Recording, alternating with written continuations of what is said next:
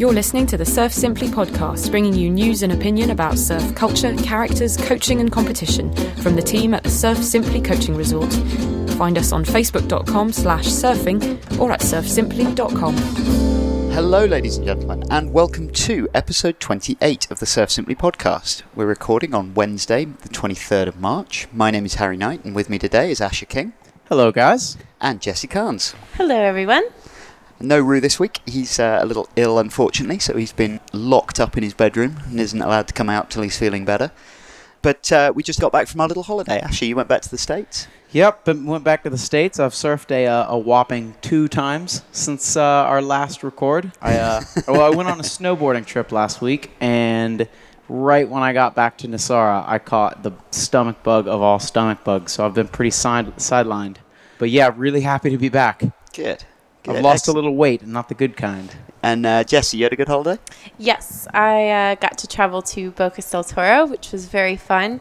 I did the rock star trip. So a lot of people in Costa Rica will drive to Bocas del Toro, Mhm. but it's about like a 12 hour drive. Yeah. So I took Nature Air all the way there, and it the was local beautiful. flight. Yeah. Uh, Nature Air is like a little puddle jumper airplane that flies all around uh, Costa Rica as well as Nicaragua and to Panama. So I got to go.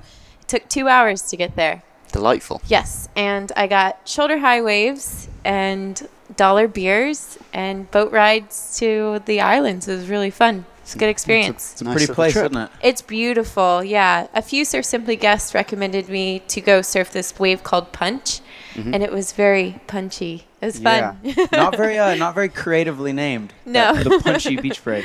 It was very fun. I recommend anyone who does go to Bocas del Toro to check it out and check out that wave, especially. It was very, very fun. Yeah, I keep meaning to get down there. I've never, I've never made it. I've always had something going on. The, the, for the listeners, we all of us normally have a, a week off somewhere around the end of February, start of March, every year, and that's that's a pretty. It's as reliable as it gets for Caribbean surf. For going down the Bocas del Toro, set of islands on the the Panamanian Caribbean coast.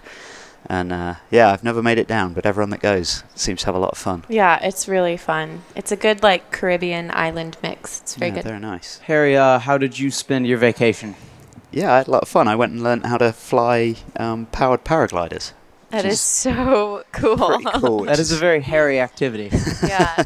Harry, you're already like my idol, and you just went up like two more notches in my book. yeah, it was pretty cool. So I'm, I'm trying to work out at the moment whether I can uh, whether I can afford to buy one or not and fly it around here. But uh, I'm uh, I'm looking forward to sending you on some reconnaissance surf checks around could the be quite point, cool. the local points. I have to say I'm a little I'm a little nervous because as soon as you start looking up like videos and information on powered paragliders, all that you find on YouTube is people crashing them oh my god. Quite often into the water. No. so I'm a li- I'm a little nervous about the idea of sort of getting one and then flying out sort of around the points and the headlands, which would be really cool. Because I can't really find that much information on how often people Yeah. end up crashing. I think from from my understanding of what I've looked into, it's pretty safe. where did Harry go? Uh, I don't know. I don't know. we better check. I haven't seen him for a couple of days. Rolling into the news, then there's not a huge amount happened, obviously, outside of the uh, Snapper Rocks contest, which we'll come to a little later. But uh, anything caught you guys' eyes in the news over the week? It's the 25th anniversary and or birthday of the Surfer's Journal. It is indeed. Yes. Yes. I was astonished to find out that the Surfer's Journal is older than Asher. they are, aren't they? the Surfer's Journal's got me beat. 25 years old. Um, I thought it was cool. I was kind of reading up on it, and it started in 1991. And they are super low key, and they've maintained this like low key art to it. And they only have six sponsors still, and they really aren't trying to go any more above or below. They're just trying to keep that original Surfer's Journal stereotype, I guess. Surfer's Journal is the only print publication that I still subscribe to. There we go. I used to have all of them. I used to have Surfer, Surfing, Transworld Surf, and Surfer's Journal. And Surfer's Journal is uh, is my last surviving subscription. I actually got it from my dad uh, for Father's Day, but I just take the magazine every time I'm home. So Still when you really say nice you gift. have a subscription, yeah, it's a two for one special. um, yeah, the Surfers Journal is an interesting one, isn't it? Especially now since the Surfers Path folded a few years ago. Like it's kind of left a bit of a there's a quite a big gap between surfer and surfing, which really their target audience is 14, 15 year old kids, and Surfers Journal, which is really long form journalism. You know, they want a couple of thousand words rather than a couple of hundred words Mhm. for, for an article. So it's it's quite a big gap that's been left in that. And I know I know Surfer were talking about trying to trying to f- move a little bit more into that hole, Yeah. but I haven't seen much of it in their recent. It almost seems that surfer and surfing are, are kind of on, they're like really online focused now. They pump out a ton of online content. Uh, they're pretty heavy on Instagram, like Yeah. Facebook, but Surfers Journal is pretty much just straight stuck to their guns. You can, I think, am I right in saying you, you, if you subscribe, you can get the access pretty much to the entire back catalogue online? Can't Not you? just pretty much the access. You can read any of them. they've scanned that, all the magazines in, Yeah. which is actually for any listeners that are interested in surfing history and surfing culture which i'm guessing some of you guys are given that you're giving up an hour of your day to listen to us Listen to us chat. um, uh, the Surfer's Journal is a great resource because yeah, if you if you subscribe, you get these these couple of magazines a year, which is nice to flick through. But the the big thing is just the access to that online I back always catalogue. enjoy their photography. Like their their photos are amazing. Well, the, I I know Matt Arney who does a lot of the uh, stuff for the Surf Simply magazine online. He was saying that the Surfer's Journal are very exclusive. If they're because when me and him shot a load of the stuff with the old wooden surfboard a couple of years ago, he couldn't let those photos go anywhere because if they appeared anywhere else, even just on an Instagram feed, then Surfers Journal wouldn't take them. Oh, and and that was that was our target was to try and get them in there. And it, in the end, it didn't work out. They didn't take the article, but um, a couple of WSL things. The WSL banquet took place just after we recorded last time, which is where the, the world champions actually received their, their cups. It's a pretty tame event by comparison to the uh, the John Surfers John Pole. Florence wore a tuxedo this time. Yes, nice to see. Uh, Adriana D'Souza, I read it. I, I didn't actually catch it live, but I, I, I read his kind of acceptance speech for the world title, and it was a uh, it was a tearjerker. Yeah. It was a pretty powerful speech. I, I didn't know that he, he's never been on the cover of any Nope. international surf publication. Oh, I didn't know that and he's either. never had you know those uh like the the big window spreads that they put in surf shops. Yeah. I mean, you could. It seems like everybody's, you know, that even the local pros are on the window of the surf shop sometime. And he said he's never been the full window ad on a Yeah. surf shop ever. Well, he still doesn't really have a headline sponsor, does he? His, Yeah. It's um, It's like HD. Hawaii Designs or something like that. It's a, a Brazilian company, I think. But yeah. Uh, and then the other one that caught my eye was: Did you guys see what Varial Foam have decided to do? The contest for Yeah, they the- so uh, Varial Foam's a, a kind of interesting surfboard technology. It's uh, an aerospace foam that has a much better consistency and, and quality than the uh, EPS or the polyurethane that's uh, used at the moment. Mhm. But as with anything, the, the surf industry is pretty conservative, and trying to bring some new technology in is always really, really hard. Unless you can get, you know, high-profile surfers riding the equipment. unless Stu Kennedy makes the semis on it. Yeah, unless Stu Kennedy gets making the semi-finals on it. Um, what Varial Foam have done is they've put up put up a seventy-five thousand dollar prize purse that's going to go towards the surfer and the shaper that wins WCT Tour event using Varial Foam. And uh, after that was announced, I think quite a lot of guys on the world tour went and had at least one or two boards shaped in Varial Foam.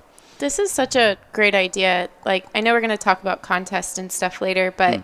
you can have perfect technique, but when it, you know, when it comes down to it, like a good board can go a long way. So I like this idea. I have a question. So it's like kind of kind of a stepped prize money. So it's like if Yeah. you make the quarters, you get five thousand dollars. If you if you make the semis, you get ten thousand dollars, and you get uh, twenty thousand if you win the event. What, Yeah. what if I if I win the event and no one's ever made a quarters on it? Do I get all three prize purses? That's an interesting thought. I don't know. You should I mean, just clean up. Yeah, just clean all the way up. It's.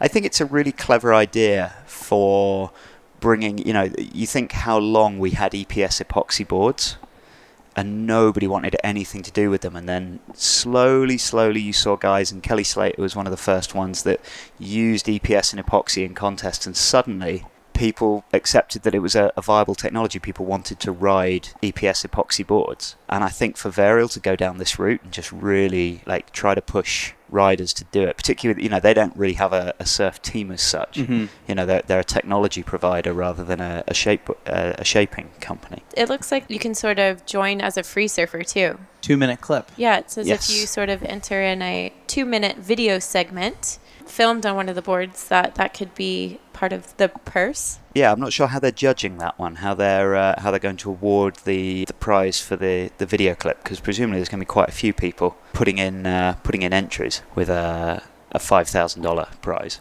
So Toledo made the semis. Was he on a varial foam board? Quite, p- I don't know if he was on Varial foam, but yeah, he's one of the. He's one of the Italo- guys that rides him. Yeah, Italo Ferreira, uh, Filipe Toledo, Alejo Muniz, Davey Cathels. They're all on the boards. Malia Manuel, Tatiana Weston Webb. They're all on the boards. So, I know Italo rides him exclusively. Yeah, Yeah, that's pretty cool. oh, so that's interesting. I wonder. I wonder whether Philippe picked up some, uh, Yeah, some maybe. coin on that. And Tatiana Weston Webb made it to quarterfinals. Uh-huh. Oh, Varial might be running out of money here. Yeah.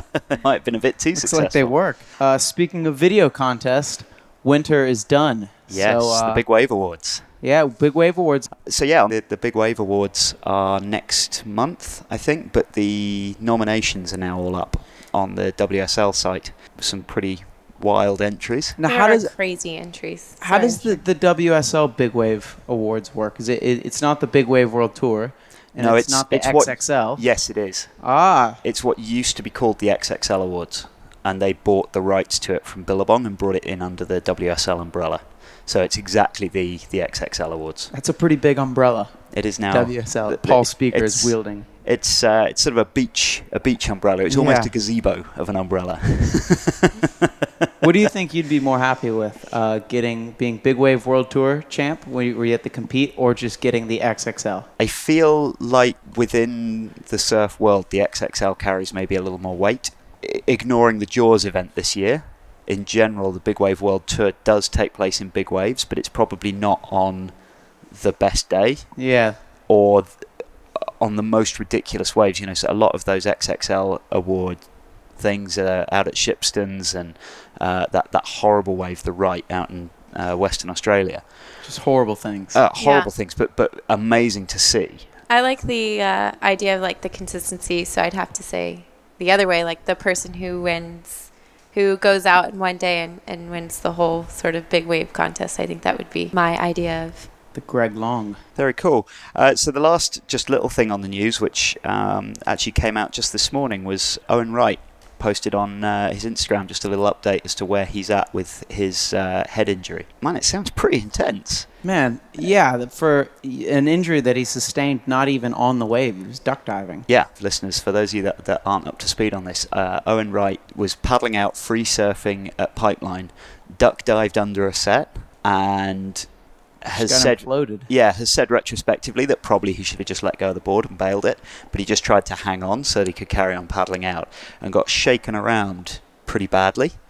Ended up coming back in, didn't really think anything was wrong, went to sleep, and then when he got woken up for lunch, like they realised that something was wrong, rushed him off to hospital, and he's now, I mean, really struggling. Yeah, he's had horrible amnesia. He just went for his first surf. Yeah, just went for his first surf on a foam topped mini mal and couldn't stand up.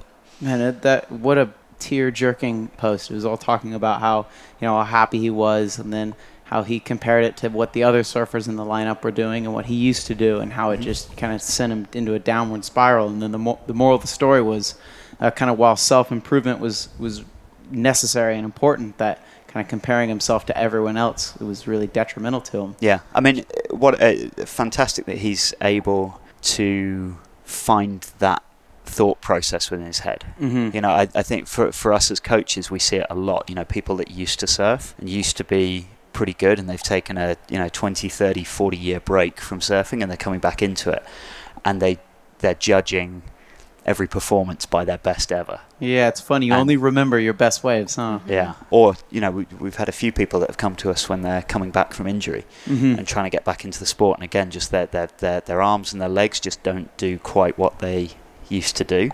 and people get pretty pretty bummed out about it. So if if, if nothing else, it's great to see that I think like, Owen's able to take that positive attitude to getting better. Yeah, and I mean, as the months go on, I mean, it did happen back in December. It's crazy that, like, he's it's still affecting him. I think I know we talked about this last podcast that I was here, but the Evan Geiselman case, he was back in the water like two weeks later. Mm-hmm. So, not only we're talking about like our guests coming back, but this is his career. Like, there Oh, must yeah. be a, a bunch of emotional and physical ways on him right now. Feel Yeah. bad for him. Yeah, pretty tough.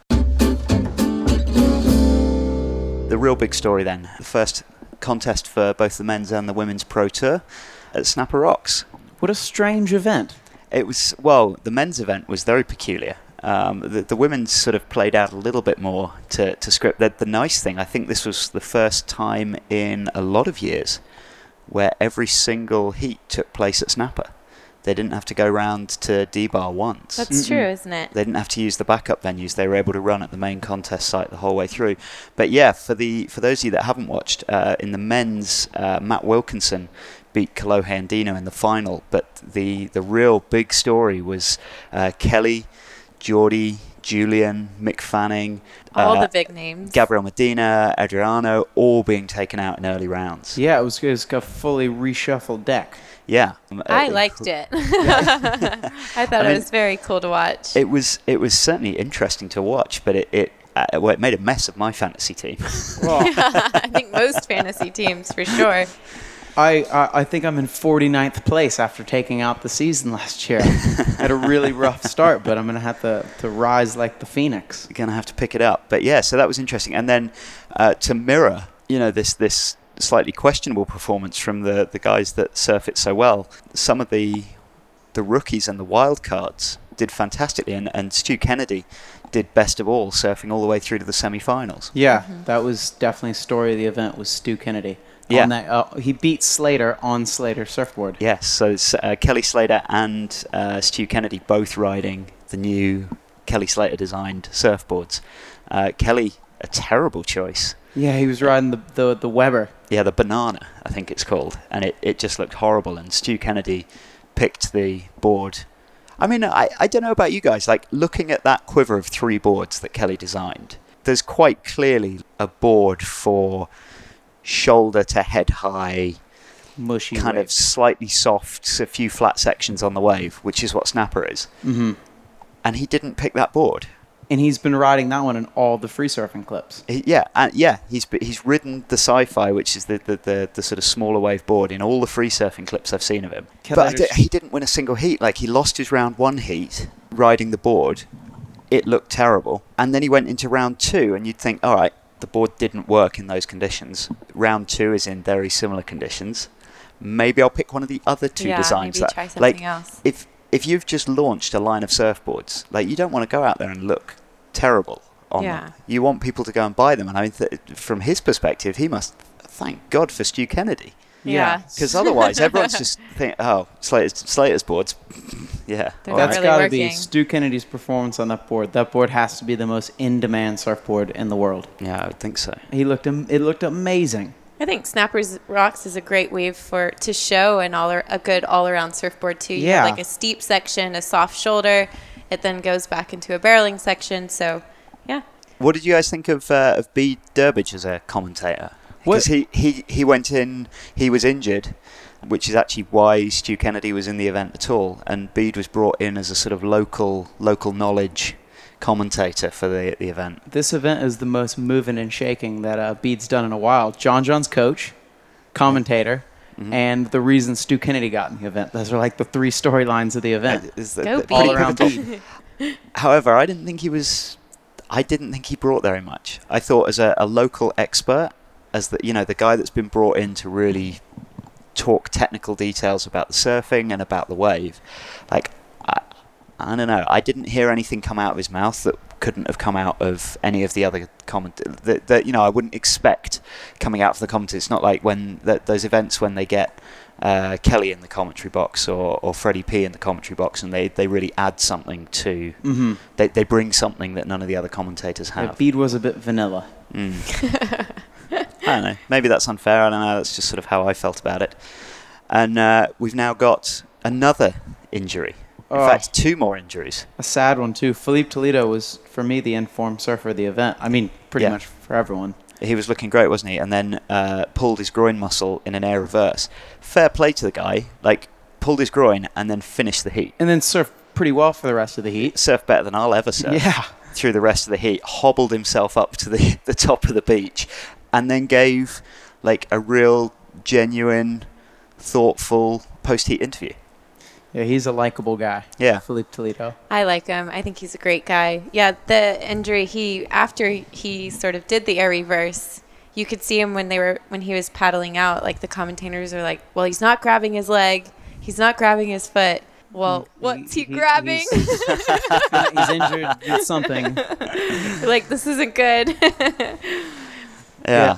Yeah, in, in chest high, questionable waves, Philippe seems like he's just two notches better than everyone else. Yeah. It was a bit. It, it was. It was a bit of a bummer for the rest of the event that he he went out in the semis because the final after him was pretty anticlimactic. So, you know, a lot of people sort of fear big waves because they think they're going to get more injured in bigger waves. Mhm. Kind of a interesting point to see Toledo go down and on a waist to shoulder high wave and get an injury. Yeah. Like injuries, they're very rare and like they can just happen on a the smallest day. It doesn't necessarily have to be a big scary day to get an injury. Why I think often, uh, you know, where I, certainly when I surf and it's a little bigger, I'm pretty conservative. Yeah, me you know, too. I'm I'm shoulder hopping. Um, I'm not doing any kind of moves that are going to put me in any, you know, overly risky situation. I think when it drops down and it gets a little smaller, Mm. that's when I start doing stupid things. You know, that's when I start trying to get the board above the lip. That's when I start trying to do a layback and find the board coming bouncing back at my head. I try the sushi roll all the time on knee. Way easier there. so it's, but yeah. So actually, I, I I suspect it's probably a lot easier to injure yourself on a uh, smaller in smaller days, just Yeah. because you're not worrying about the consequences so much. Uh, anyway, rolling into the, the women's contest, Tyler Wright beat Courtney Conlogue in the final, which interestingly makes two wins for Glenn Hall, Yeah, he's Ooh, coach of the year. coaching Matt Wilkinson and uh, and Tyler Wright. I, I do have to admit, I love both those girls, but the the final was kind of boring towards the end. Yeah, Um, they both started out really strong with you know mid score waves, but you could see the difference between them. And I'm going to use Carissa Moore and Sally Fitzgibbons as an example in the final because they were falling, they were making mistakes, they were going for waves that weren't lining up at the end yeah, you could see that the pressure was getting to them. Whereas you remember Honolulu with uh, Carissa Moore and Sally Fitzgibbons in the final, they weren't making any mistakes, Yeah. and the pressure never got to them. So it was it was kind of a, a boring end of the final. yeah. The contest was good. It's great to see uh, Steph Gilmore back and looking very sharp. Looking Oh, very sure. smooth. Uh, Tyler Wright put her out in the quarterfinals, but she's definitely or six-time champ. Like Yeah. she's showing it for sure. Yeah, Um, I thought the girls did really well as far as being very innovative. Um, I think one sort of highlight was Johanne Defay's grab roll reverse.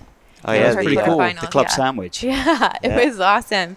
And uh, Tyler Wright's, you know, typical laybacks. And I, it is a mushier wave, but we also saw the girls going a lot more vertical rather than staying horizontal or I- doing horizontal maneuvers. Yeah, I thought that the, the, the women's surfing this this contest or this this year, this last I guess the last six months or so, really feels like they've they've stepped up a notch. Like they it, th- there was a period where you had those top couple of, of, of girls, Steph, Carissa, Courtney, a couple of the others, who were surfing at, at one level, Mhm. and kind of the rest of the field the next step Yeah. down. And every now and then there would be a little, you know, the waves would wouldn't quite play ball, and, and it would throw something in. But really, it was those top kind of four or five girls were just walking away with every event. Yeah. And what I thought was great to see was everybody really getting into it. Yeah, no, for sure. I mean, Sage Erickson, she, you know, she was one of the rookies. She made it to the quarterfinals. Tatiana Weston Webb, she made it to quarterfinals. Mm. So I, I definitely agree with you 110% on that. It's very cool. Yeah, it's fantastic. Uh, so on the fantasy, then, uh, as I say, the men's got thrown slightly into uh, disarray, but Kiwi Storm, congratulations. Yeah, You're- Kiwi. You walked Kiwi. away with a little bit, and then the women's uh, boogie boarder for life. So I'm not sure how I feel about that name, but Yeah, uh, heavy competitor, boogie boarder for life. but congratulations. And that's left uh, for those of you guys that are playing. I'm, I'm stoked to see. I think we've got over 100 people playing now. yeah, we have a pretty big clubhouse. So yeah, thank you so much, guys, for coming and joining the fun. Um, the men's table is really all over the place as we go into Bells, and uh, do set your teams up because Bells is starting tomorrow uh, as we record. I Ooh, did uh, discover they've Dawn Patrol going on right now. Dawn Patrol going on right now because, of course, Australia's ahead. So, uh, what I did discover through messing up this last contest, you can enter halfway through a contest. You It's just, pretty cool. You just don't get points. Like if you build your team in round three, you don't get any points for round one and round two, uh, but you can still play along. So that's very cool. But yeah, for those of you who are, are playing along, the the men's setup is looking interesting. They haven't.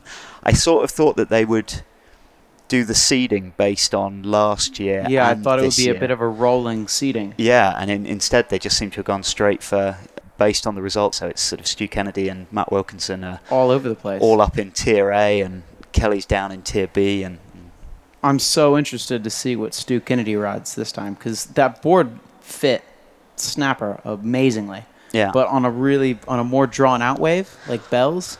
I don't know. I've heard he's going to be still riding the sci-fi, but Mhm. they've stretched it a little bit. Okay. They've they've stretched the model to fit the waves apparently. So we'll we'll see how it goes. I mean, based on the Evo that I've been riding, which Mhm. that board has a ton of drive. It feels very solid under my feet. I would, even though the Evo is of all the boards that Tomo makes, that's kind of the groveler. Mm-hmm. I would feel very comfortable paddling into a solid wave on that board. Yeah. So I, I can I, I'm assuming that the the bigger wave boards must feel even better. Yeah. I don't know. I love the look of a big board at Bells. Yes. I'm a sucker for the Tom Curren 89 Bells. Well, see, Beauty. I'm really excited because again, with uh, with Philippe Toledo out, Mason Ho has got the wildcard slot, Yeah, what's Mason going to go and with? he is a man who likes a big board. A good heat and a good interview. a good Ready. interview. Very good interview. So, in the last episode of the podcast, we spoke to Dave Prodan from the WSL, and that kind of took up a little bit more time in the podcast than uh, we'd initially thought, and it meant that there wasn't quite room. I wanted to talk before we got into the contest season about you know watching contests and, and how to view them because it is watching uh, competitive surfing can be really kind of difficult if you don't understand how it works. It's kind of like watching a game of, of football or, or soccer without knowing that the objective is to try and get the ball down to the other end of the pitch and put it in the goal. Right. Uh, and as soon as you understand that, you can kind of appreciate, even without knowing all the tactics and all the rules, you can start to appreciate what's going on. Yeah. So, what I wanted to do really quickly, he says, not quite believing himself, but what I wanted to do reasonably quickly was uh, just go over how surfing is judged. And and you know as it, it is a subjectively judged sport as as Dave Prodan pointed out last week. But you know that has been a solid attempt to make the judging as objective as possible to make the sport as fair as possible Right. um, so I thought we'd just go over that. So when surfers go out, the surfing's done in heats, uh, timed heats, and the, the the surfer's goal is to get two good scores. Um, two the two best waves that they surf in the course of that heat are the ones that, that they're judged on, and they're judged on a scale of of naught to ten. So 10 being a, a perfectly ridden wave, and actually it's you can't ever get a naught. As soon as the surfer paddles in and their hands come off the rails and they stand up, they have to receive at least a 0.01. Yeah, their hands have to sort of leave the rails, does don't they? yeah, for it to then be scored. But so there's five judges, and they're all going to watch the wave, and they're all going to give it a score out of 10. And then, as is normal with sort of subjectively judged sports, you throw away the highest and the lowest scores, and you average out the three middle, and that becomes the score. Harry, are these judges from all over the world? Uh, yeah, they are pretty much. They, they're a secretive bunch. Ah. You never really see them. Um, you hear occasionally the, the, the, the guy who's in charge of all the judging on the world tour is a guy called Richie Porter, who's uh, every now and then uh, gets interviewed. But the, the judging panel's quite big. I think there's about 20 guys because it's quite tough. I, I've judged a few contests back in the UK, and actually, by the time you've done two or three hours sitting there, uh, like your brain's quite fried. Right. Uh, so I think they rotate quite quite regularly to, to give the guys a little bit of, of a rest. But yeah, they're from all over the world just to try and get rid of any nationalistic uh, scoring. The, the contest criteria has changed a little bit over time. It, it- the, the first, I think the, I'm right in saying the first contest that had a real prize purse, it was uh, it was done on a stopwatch of how long you could spend on the nose of a longboard. Yeah. Each surfer Length of ride. well, length of nose Length of ride. nose was- ride. they- Nose they, ride. they just painted a black line on the board, and for as long as you were in front of it, your stopwatch was running, and the guy that had the most time at the end of the heat won. But the as as surfing has moved on, and what we class as good surfing has changed, the criteria has changed, and so the current one is made up of five bullet points that the judges are looking for. The first one is commitment and degree of difficulty. The second one is innovative and progressive manoeuvres. The third one is the combination of major manoeuvres. The fourth one is the variety of manoeuvres. And the last one is speed, power, and flow. Um, and some of those are, are reasonably intuitive. The commitment and the degree of difficulty, you know, the, the bigger, scarier, and harder the maneuver and the wave are, the more points you're going to get Right. and that, mm. that kind of makes sense. And innovative and progressive maneuvers, again, that kind of is, is fairly logical. Like if you're pushing the boundaries of what people can do on surfboards, you're going to score well. If you're surfing pretty safe and just doing doing the same thing over and over again, then that's going to start costing you. Right. So they're not looking for cutback after cutback after cutback. They're sort of looking for a cutback into a different type of maneuver. Yeah, and uh, you know, even within a cutback, like they probably want to see you doing something in that cutback. You remember, you know, when Dane Reynolds started doing that thing where he put both hands behind him in the water and did that sort of layback, both hands in the water. And even though it's a cutback, there's something new and innovative and different about it, and so that's where they're, they're picking up the points. The combination of major manoeuvres uh, and the variety of manoeuvres actually was something that always kind of confused me until we spoke to Dave last week. He was saying the combination of major manoeuvres is where you're you're really like whatever the maneuver is, whether it's a cutback or an air or uh, you know, it's a real money maker of a turn. It's something that's gonna people are gonna take still shots of. They're gonna replay the video over and over again, and they want to see a combination of those major maneuvers, like multiple of those turns on the one wave. And then the variety of maneuvers is they don't want to see exactly as you said, Yeah. Cut back after cut back after cutback, um, which is really tough. Uh, a lot of the waves that uh, are on tour are specifically lefts or rights. And in general, there's a little bit more variation that you can do on your forehand. Mm-hmm. And what's always there impressive, and it, it, point in case, Matt Wilkinson winning at Snapper, he was on his backhand. And it's actually a little bit harder to get that variety of turns and maneuvers down on your backhand. So Matt, Mhm. if, you, if you watch, Matt Wilkinson was making a real conscious effort to, to mix up the, the turns that he was doing. Kind of going back to commitment and degree of difficulty. On your backhand, it is a lot more difficult to do some of these maneuvers um, as far as you know balance goes and, and commitment. You on your backhand, you can put your board into, like you said, a scarier part of the wave, Mhm. and and I think that kind of links back towards that commitment and degree of difficulty. Yeah, there's definitely a certain amount of crossover for Yeah. sure. And it, the, the interesting one there, when as aerial surfing came in, they had to have uh, the judges all had to have a big sit down with the surfers, and the surfers pretty much had to say, like, "This is easy. This is kind of easy.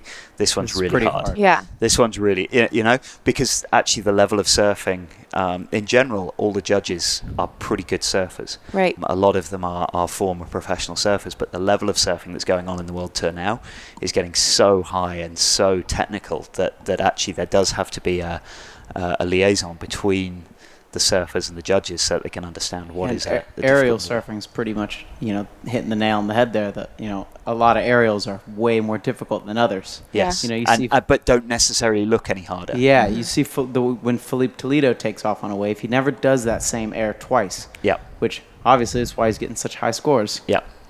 Yeah, absolutely. So the last one is speed, power, and flow. And uh, again, speed and power kind of makes sense. Like how fast you're going. Power, you can really look to how much spray the surfer's putting out there. The, the more power they're putting down, the more that they're the um. One of the, the, the sort of mechanical definition actually of power works quite nicely. It's uh, mass by acceleration over time. hmm And so if you're going very, very quick and you lay all your weight into the turn and really just stop the board dead, hmm Mhm. like that's going to be a powerful maneuver. And what you're going to see from that is a lot of spray being thrown up in the air. So that's that's something that you can look for if you're if you're watching the surfer. Uh, you know, you're watching two two different surfers surf doing similar maneuvers. You're looking for how fast are they moving, and then how much spray are they putting out as they do those turns. And then flow is kind of a weird one, and I actually asked uh, Dave Prodan about this, and there isn't really a strict definition of flow. no, it's kind of a, I feel like there's a lot of terms in in the surfing world that don't it's a have very that strict ambiguous word. yeah definition. Yeah, it, it, it's it's a funny one. I've always thought, you know, in terms of just momentum, you know, retaining the, the board speed. The, the WSL, their scripted thing was uh, flow is defined as the ability to maintain speed and style from maneuver to maneuver and to utilize the entirety of the wave. Hmm. Which is kind of interesting because there's there's a lot of points there that you know there was an effort to remove length of ride Right. from from the judging criteria a while back, you used to be scored on how long your ride was, and so people would surf very safe in order not to fall off. But it, it sounds like they're kind of still keeping that in, and style is a very, very subjective Yeah. uh, thing. So yeah, those bullet points can then be moved around. So uh, the, the commitment degree of difficulty, innovative and progressive maneuvers, combination of major maneuvers, variety of maneuvers, speed, power, and flow. They can m- weight those five bullet points slightly differently. So when they're going to pipeline, if it's perfect barreling pipe or Teahupo'o, they're really putting all of it on commitment degree of difficulty. They want to see the biggest, steepest, gnarliest takeoffs, Mhm. the biggest barrels Mm-hmm. when the waves are a little bit softer and a little bit more playful, commitment degree of difficulty is going to be less of a thing as innovative and progressive maneuvers and the variety of maneuvers that, that the surfers are throwing out. So that change in the weighting takes place on a rolling basis because each heat should be judged independently as well. So you, you know you'll hear things you know oh, this person got an eight, this person got a seven, this person got a ten. Theoretically, the scale is reset at the start mm-hmm. of every heat. In which I think it should. That's yeah. Absolutely, you know the, the the the waves will be different, the tide's different, the wind's different. So it, even though that you know there's an inclination to to look at all the you know nine point rides and are they the same, and certainly the judges do do that a little bit. You know the, Right. the nines should all fall within a similar ballpark, but they're not judging one heat against another heat. That all they're doing is using the scores to separate the two surfers within that heat. That happened like two years ago with Mick Fanning and Julian Wilson when he was like right on edge of winning his title. All of social media compared Julian Wilson's heat, which was totally at a different time of the day, Yeah. to his, and they were like bashing Mick Fanning for not getting a high score that he got. And uh, yeah, I thought it was completely unfair, and I agree with you, Harry. Everyone needs to hear that. So yeah, at the end of that, hopefully the the, the riders they can catch uh, quite a lot of waves. I think that there is a limit of 15 waves per heat, but that's that's impressive if anyone's catching that many waves in a, a, a 30 minute heat. At the end of the heat, it's their two best, the combined score from their two best waves, so a total score out of 20. That's going to decide who wins. And the only other thing that then really goes into it is that there is a priority system within the World Tour surfing, whereby it's not the same as when all the rest of us go out to the beach and the person closest to the breaking part of the wave has the priority on the wave. Then they have a system whereby the last person that caught a wave goes to bottom priority. And so there's always somebody who can theoretically has a priority that overrides everybody else. And even if, if Ash has got priority and I paddle in, I catch a wave, I'm really enjoying myself, I can drop right in. Asher can drop right in. oh, Uh, it which sounds like my like Christmas present. um, and so what then happens is, as we both then paddle back out, the first person to get back out to the lineup would regain priority. So you'll occasionally see paddle battles as they try to both get back to the top Mhm. uh, first. But the nice thing about the priority is it turns the surfing into a little bit of a chess game. That that 90% of the time in the heat when nobody's up and riding, then becomes a little bit more of a chess game. Uh, hopefully that'll just make watching competitive surfing a little interesting. Those of you guys that have never tuned in and, and watched a contest, I hope that maybe it'll make a little bit more sense now, and Yeah. uh, you can enjoy enjoy watching the sport because it's a fun one. It's a fun sport to just have on in the background. I enjoy it. You're listening to the Surf Simply podcast. The superhero of surf. Cool. Uh, we don't have a superhero of surf this episode. March 8th was International Women's Day, and we thought that'd be a really good opportunity to, rather than having one specific superhero of surf, that we might take a little time just to make note a few of the, the women that have really played a big part in this sport. It has been traditionally a very macho, male-orientated sport through its documentation and through its, you know, the, the, the attitudes of people in the water. There's been a, a, real male domination to it. So the fact that the the female surfers are doing as well as they are, and that you know last year a couple of the WSL events had equal pay for the men's and women's. That uh, several surf contests now are trying to push for more equal pay for the the men and women is actually a really big change compared to even a couple of years ago. Yeah.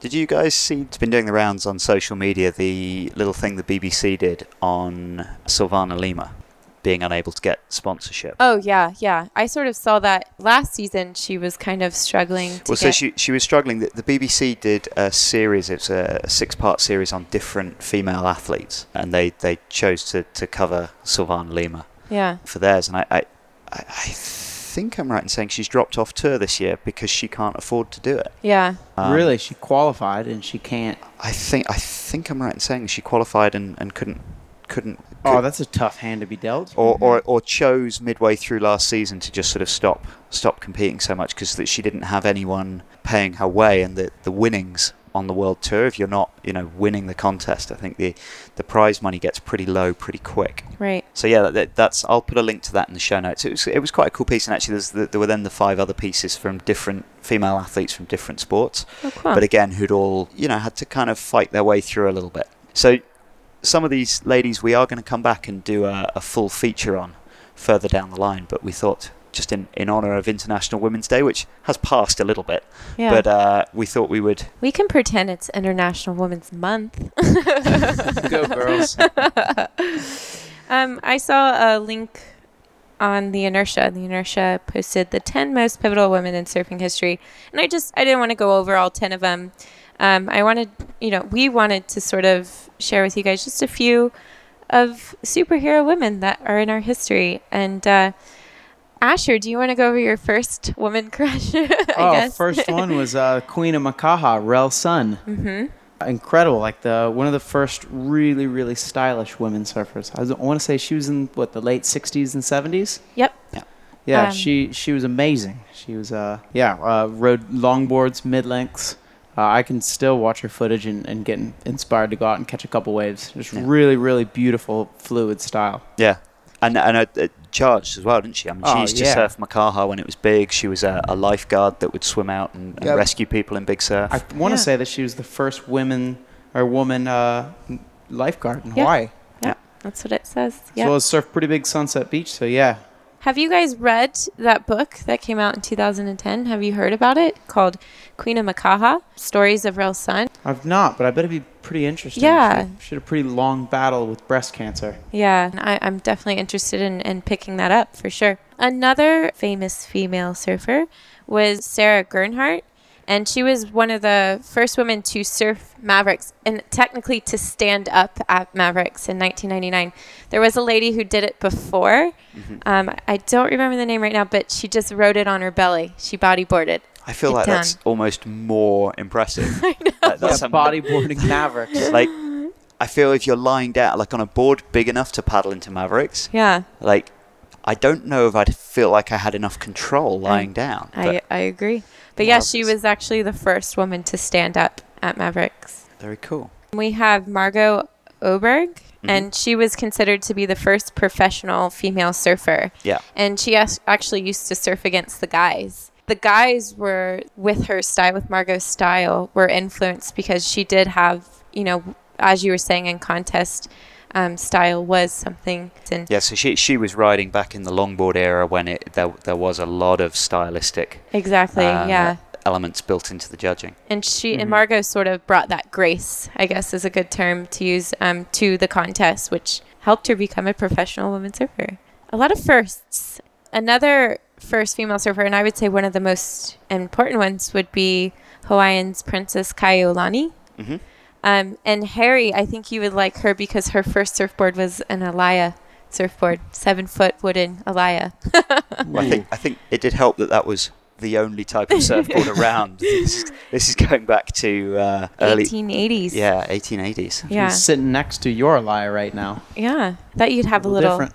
inspiration in that. Thought that was pretty cool. And then there, are, you know, there's some modern day girls that are just as famous. that- You know, maybe Carissa Moore. She's a sort of modern day Oh, she's the queen. hero, of course. But all you know, all these other girls, they started it. They started that inspiration for for female surfers today. So Yeah.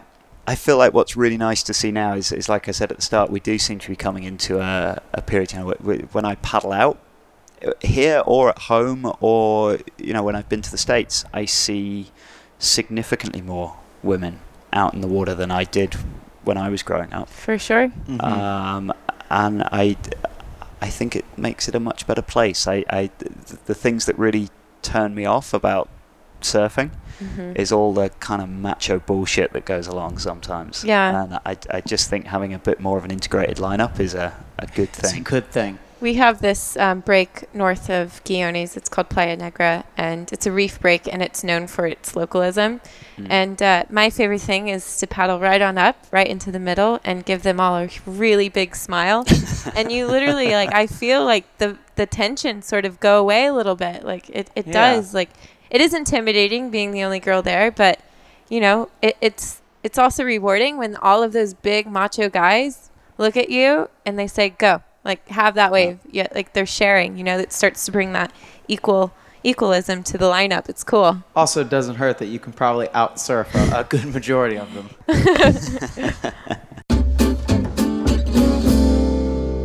Final thing here, we got our what to watch section. Anything caught you guys' eye? That was a pretty slow week in what to watches. Um, I, I don't know if you guys saw the, the Waves on Mars video. It's actually not much of a, a surf video as such, but it's um, a bunch of guys getting on a boat and sailing down through Baja. oh cool and doing a little bit of surfing along the way, but it kind of looks like they had like it looks like the sort of trip that I would like to do one day. Yeah, Yeah, to Baja ta- is take a such boat and just go cruise and yeah, chuck a load of boards, strap them to the deck. yeah, Um, yeah, it's it's fun. It's it's enjoyable to just watch. i think Uh, that would be the better way to explore baja the roads are very bumpy in baja I I imagine the sea can get pretty bumpy too. that's true yeah i didn't think of that one Um, the Wave of the Winter contest that O'Neill puts on with Surfline. O'Neill and Surfline, yeah, the Wave of the Winter contest that's closed, so the, the the best ten are all up on Surfline. I'll post a. I can't embed the Surfline videos into the show notes, but I will put a link to the video playlist where you can see. I think it's the the best ten waves of the winter. Man, there are some smokers. I'm so happy I'm not a judge. Every one of those waves, I, don't- I don't even know how I would judge them. I mean, Yeah. every wave on there is just like a perfectly ridden, amazing wave. Yeah, have you guys seen carlos munoz's entry in that yeah. Oh, it doesn't Cost- even look like backdoor. It looks like supersized Kirra. go Yeah. It's like costa rica Three huge sections. Uh, uh, did you see Mason Ho's clip? yeah, So it was on the the five eight Patterson Fireball Fish. That board has got some serious history behind it. Yeah, the Fireball Fish, for listeners who don't know, that it was made really popular by Tom Curren in uh, surfing it in Bawa. In I think it was one of the Searching for Tom Curren movies. Yeah. and it pretty much started the fish revolution. And Yeah. then that board that he surfed, he gave it to Tomo, Daniel Thomson's dad, and who in turn let his son ride it, and that's what inspired Daniel Thomson to pursue alternate shapes. So, as a little side piece of history, that's a pretty incredible resume for a surfboard. It is, isn't it? it, it very, very cool. And y- you look at that short twin fin that Tom Curren was riding, Mhm. like that really pushed Matt Biolas, which who is Mason Ho's shaper, Yeah. uh, pushed him down the route that led to the 5'5", 19 a quarter video with Corey Lopez riding a little fish on the north shore of Hawaii. Yeah, it's almost a domino effect, huh? Yeah. Um, The Pavones one's pretty cool. Uh, yeah, there was a, a good little edit came out uh, of Yago Dora surfing uh, down in Costa Rica in Pavones, uh, which is a wave. I haven't surfed it for a couple of years now, but I really want to try and get back some Yeah. point this year Yeah, because it's been a couple of years since I've been down there as well. oh, man, it's such such a fun wave. it's so much fun. Just trying to do a team trip down there. it's on my bucket list for sure As a side note, uh, Yago Dora is the son of Adriano's coach. oh, really? Yeah. That's very cool. Yeah. Yeah, Yago's dad coaches Adriano. Uh, again, not really much surfing in it, but uh, Surfing Magazine seem to have stolen the round table idea that Surfline have been running for a few years, and they, they've done a round table of uh, talking about the state of American surfing with, it's not all of, but it's definitely uh, most of the established guys on the world tour. Yeah, I think it was most of last year's world tour. Yeah, I think America. A couple have fallen off. Like CJ obviously retired. CJ and Brett Simpson, Brett Simpson are both the not on the tour, and they don't have the, the new batch. Mhm. But they've got, it was Nat Young and Kalohe and Kelly you got Papa Kelly in there. Well, I yeah, I thought it was interesting because Kelly's quite like he does make sort of thoughtful statements, and I felt like a lot of the other guys weren't. Yeah, didn't I- feel like they brought very much to the table. It's it's an interesting sort of subject to talk about. They're talking about the you know why maybe the American surfers are not doing as well as as the Australians. At the Yeah, and why they're picking the free surf route over uh, yeah, over competitive surfing. but I, I I I didn't feel like the other guys brought very much to the table. Yeah, it was kind of the Kelly show, and then some like good quips by CJ. The person I felt sorry for was Nat Young. Sounded like he was trying to make some intelligent comments. Eddie kept being and just cut out. everyone just talked over him. Every time Nat Young opened his mouth, everyone talked over him. It just seemed like, oh, Poor little guy was getting Grom abuse left, right, and centre. he was. Of course, final thing on the what to watch bells. Yay! Watch bells. Watch bells. I'll be Um, watching.